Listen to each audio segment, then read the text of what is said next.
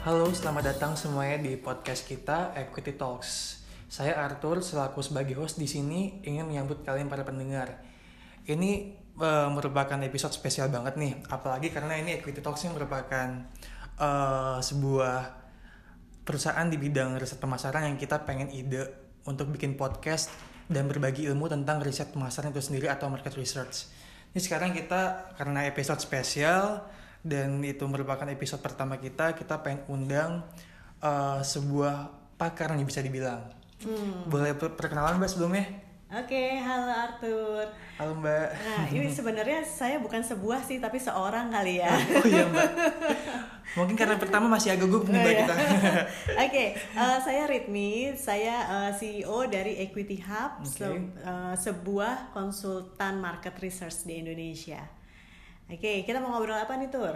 Ini sekarang kita bakal Mbak bicara tentang basicnya market research itu sendiri.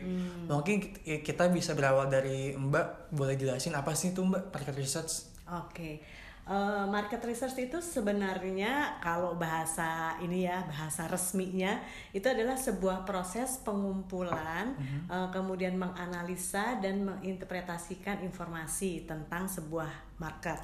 Itu bahasa yang resmi. Jadi intinya adalah kita mencari informasi, kemudian kita menginterpretasikannya, kemudian menjadi suatu action gitu dari insight yang kita dapatkan. Jadi seperti itu sih simpelnya. Sebenarnya di kehidupan nih kita pasti butuh sih market research gitu ya. Nggak hanya harus ngomong bicara bisnis, nggak hanya ngomong bicara brand gitu ya. Tapi sebenarnya dalam kehidupan sehari-hari research itu dibutuhkan dan sudah kita lakukan loh tanpa kita sadar. Tuh ada contoh menarik deh, misalnya gini, Arthur kamu kan masih single nih. Masih single, oke.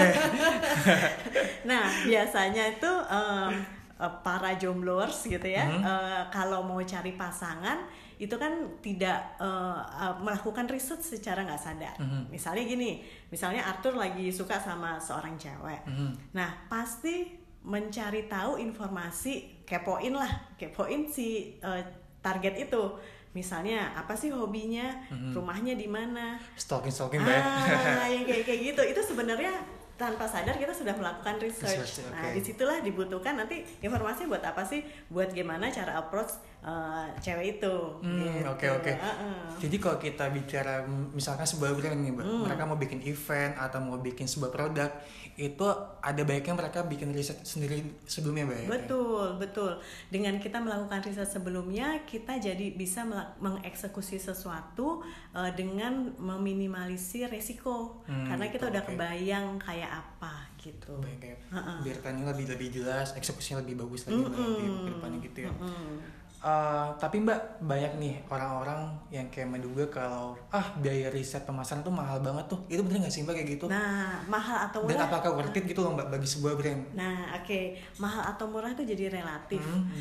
Tapi sebenarnya kayak research dasar yang harus dilakukan itu menjadi murah dalam tanda petik ketika kita mendapatkan informasinya. Jadi misalnya gini, Arthur misalnya mau bisnis clothing lah gitu ya.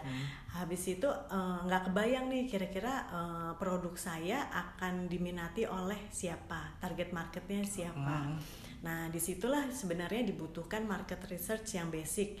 Misalnya untuk penentuan target market, kemudian untuk setelah menentukan target market, kita jadi tahu, melakukan riset lah ya. Setelah itu informasinya juga kita bisa lihat clothing design yang saya akan luncurkan ini kira-kira menarik nggak bagi mereka. Gitu. Nah kemudian juga di research juga apakah harga yang kira-kira range seberapa yang bisa mereka mau keluarkan untuk clothing jenis yang seperti ini. Itu pertama untuk masalah produk. Kedua bisa juga untuk masalah komunikasi. Target market saya misalnya hasil riset menunjukkan usia sekian sampai sekian, kemudian pekerjaannya apa, tinggal di daerah mana, dan yang terpenting adalah psikografiknya. Jadi kayak misalnya gini, ini tipe-tipe orang yang suka clothing yang model seperti apa secara desain, kemudian secara brand gitu ya. Kemudian makainya itu pas kapan sih untuk clothing jenis ini? Nah, setelah kita tahu makin dalam tentang target market kita, kita jadi bisa tahu bagaimana cara mengkomunikasikannya, gitu, cara menjual clothingnya Arthur itu. Oke. Ya, kayak gitu sih, banyak sekali sih sebenarnya research, market research itu fungsinya. Makin dapat info yang pas, detail, makin bagus pastinya buat kedepannya nanti. Ya. Eksekusinya makin tajam. Makin jelas banget pasti gitu ya. Bisa kita nentuin strategi komunikasi yang benar gimana, terus bahan-bahan tergimana, mau yang dipilih buat clothingan kita gimana, itu pasti bakal dapat hasil data dari research itu sendiri Mbak ya. Oke. Keren banget nih emang Mbak Ridmi infonya. Terus Mbak, kalau bicara tentang step by step nih Mbak, biasanya sebuah perusahaan research market itu step awalnya hingga step akhirnya ada apa aja tuh Mbak prosesnya? Untuk proses awal melakukan market research? Oh, oke. Kalau dari sisi tahapannya ya, kalau dari sisi kita itu biasanya kita diskusi dulu sama kliennya. Diskusi, soalnya begini, kadang-kadang ya seperti kayak kita deh, kita kan kadang-kadang curhat nih sama temen, curhat misalnya tentang hubungan kita gitu sama orang lain. Nah, kadang-kadang di dalam curhat itu kita tidak paham kita tuh sebenarnya punya isu apa sih gitu. Mungkin yang dia katakan di awal adalah saya punya isu masalah komunikasi gitu misalnya terhadap pasangan. Tapi pada saat kita deep dive gitu ya, diskusi terus gitu ya, mendengarkan curhatnya, ternyata kita yang kita dapatkan bukan masalah komunikasi loh, sebenarnya masalah perbedaan value hidup misalnya. Nah, begitu juga dengan market research, di awal kita harus ngobrol dulu sama kliennya. Sebenarnya kamu, apa sih yang kamu rasain, apa sih sebenarnya kamu merasa barrier yang paling besar untuk produk ini apa sih? Nah, jadi dari diskusi itu keluarlah analisa untuk isu, problem apa yang dihadapin sama klien ini. Ya, analisa tim yang Mbak itu. Iya, dari hasil ngobrolan. Nah, setelah dari situ kita keluarkan yang namanya proposal. Proposal itu sebenarnya lebih sebagai guideline-nya kita dalam melakukan project ini, research ini.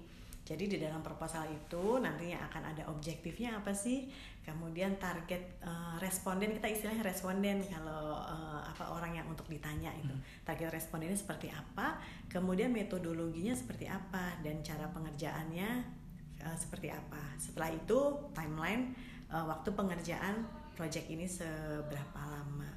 Kemudian dari proposal mulailah kita melakukan collecting data sesuai sama metodologi yang ditetapkan di awal tadi. Nah, habis sudah melakukan collecting data tuh bisa kita langsung nanya ke respondennya gitu ya. Kemudian atau bisa online. Jadi responden bisa juga online. Online juga ada Mbak ya? Ada. Di Equity Hub tuh ada dua macam, online dan yang langsung face to face. Nah, kemudian habis itu setelah datanya terkumpul semua, kemudian kita proses datanya, data processing. Nah, di dalam data processing tuh ada juga tuh kan kita takut nih kalau datanya nggak sesuai. Artinya nggak sesuai itu bukan metodologi. Jadi cara pengambilan datanya mungkin aja ada miss dan sebagainya. Maka kita lakukan namanya quality control. Di situ kita meng-quality control data-data yang masuk, dan juga setelah jadi data bulknya kita lakukan QC secara data, cleaning data. Nah, habis itu baru deh ada yang namanya report. Analisanya. Jadi kalau proposal itu tujuannya lebih itu Mbak ya, untuk si klien itu supaya tahu kegiatan si tim market research ini bakal lakuin apa aja sih gitu ya. Betul. Dan approval dari mereka itu juga Mbak ya. Gitu ya. Itu sih gedeannya gitu. Kalau misalkan saya tanya Mbak, Mbak, kenapa sih perusahaan tuh atau setiap brand harus melakukan research? Sebenarnya tadi balik lagi bahwa memang diharapkan dengan research mereka bisa melakukan cost efisiensi untuk program, project, aktivitas yang kedepannya untuk meminimalisir resiko. Jadi misalnya dia nggak ngelakuin riset dulu gitu ya, misalnya langsung aja kita eksekusi aja. Kita misalnya nih satu brand langsung melakukan eksekusi kita lakukan penjualan di modern trade saja gitu untuk produk ini. Padahal begitu sebelumnya misalnya dia melakukan market research, diketahui bahwa target marketnya tidak ada interaksi sama modern trade ya. Modern trade. Dia lebih ke orang-orang GT, general trade yang di warung-warung gitu. Nah, akibatnya apa? Produk-produk yang sudah dia masukkan ke modern trade jadinya nggak terjual gitu karena target marketnya orang-orang GT, general trade itu misalnya. Jadi banyak sekali yang bisa kita minimalisir lah resikonya dengan adanya riset dulu. Nah kan kalau bicara tentang teknologi sama zaman tuh pasti ada perbedaan dong Mbak tentang kayak stepnya market research konvensional zaman dulu sama sekarang Mbak. Ada nggak Mbak yang membedakan itu? Biasanya pembedanya dari data collection-nya. Kayak tadi saya sempat mention di Equity Hub tuh ada dua macam, ada yang konvensional, ada yang digital. Nah yang konvensional itu memang kita akan langsung bertemu dengan respondennya face to face gitu. Nah biasanya kita akan menggunakan interviewer gitu untuk menanyakan. Sementara kalau yang di digital itu si respondennya sendiri yang langsung menjawab melalui platform online juga. Jadi seperti itu ya. Tapi tidak melulu semua isu, semua project itu bisa kita lakukan secara digital. Jadi kita harus lihat case by case-nya. Oke Mbak, kita next to last question nih Mbak. Apa sih membuat Mbak Ridmi tertarik sama dunia market research itu sendiri? Sebenarnya mungkin saya orang yang sangat ingin tahu segala macam ya. Gitu. Jadi penasaran, kepo lah gitu. Sesuai hobi juga berarti Mbak. Sesuai passion nih. Nah, jadi pada saat karena saya orangnya pingin tahu, selalu penasaran. Kepoan kali Mbak. Jadi market research itu platform yang pas buat saya sebenarnya gitu. Di samping itu karena keingintahuan juga saya selalu senang kalau misalnya kita dapat solusi dari informasi. Nah, ya udah di market research itulah jawabannya sebenarnya. Itu jawabannya.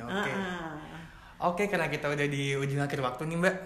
Kayak udah dijelasin sama Mbak Ridmi tadi kalau misalkan kalian yang bingung mau nentuin produk apa yang bakal dibikin, event apa yang dibikin, apa baik ada baiknya juga kalau kalian ngelakuin yang namanya riset itu sendiri Mbak ya, atau market research itu sendiri supaya terplan ke depannya bisa efektif.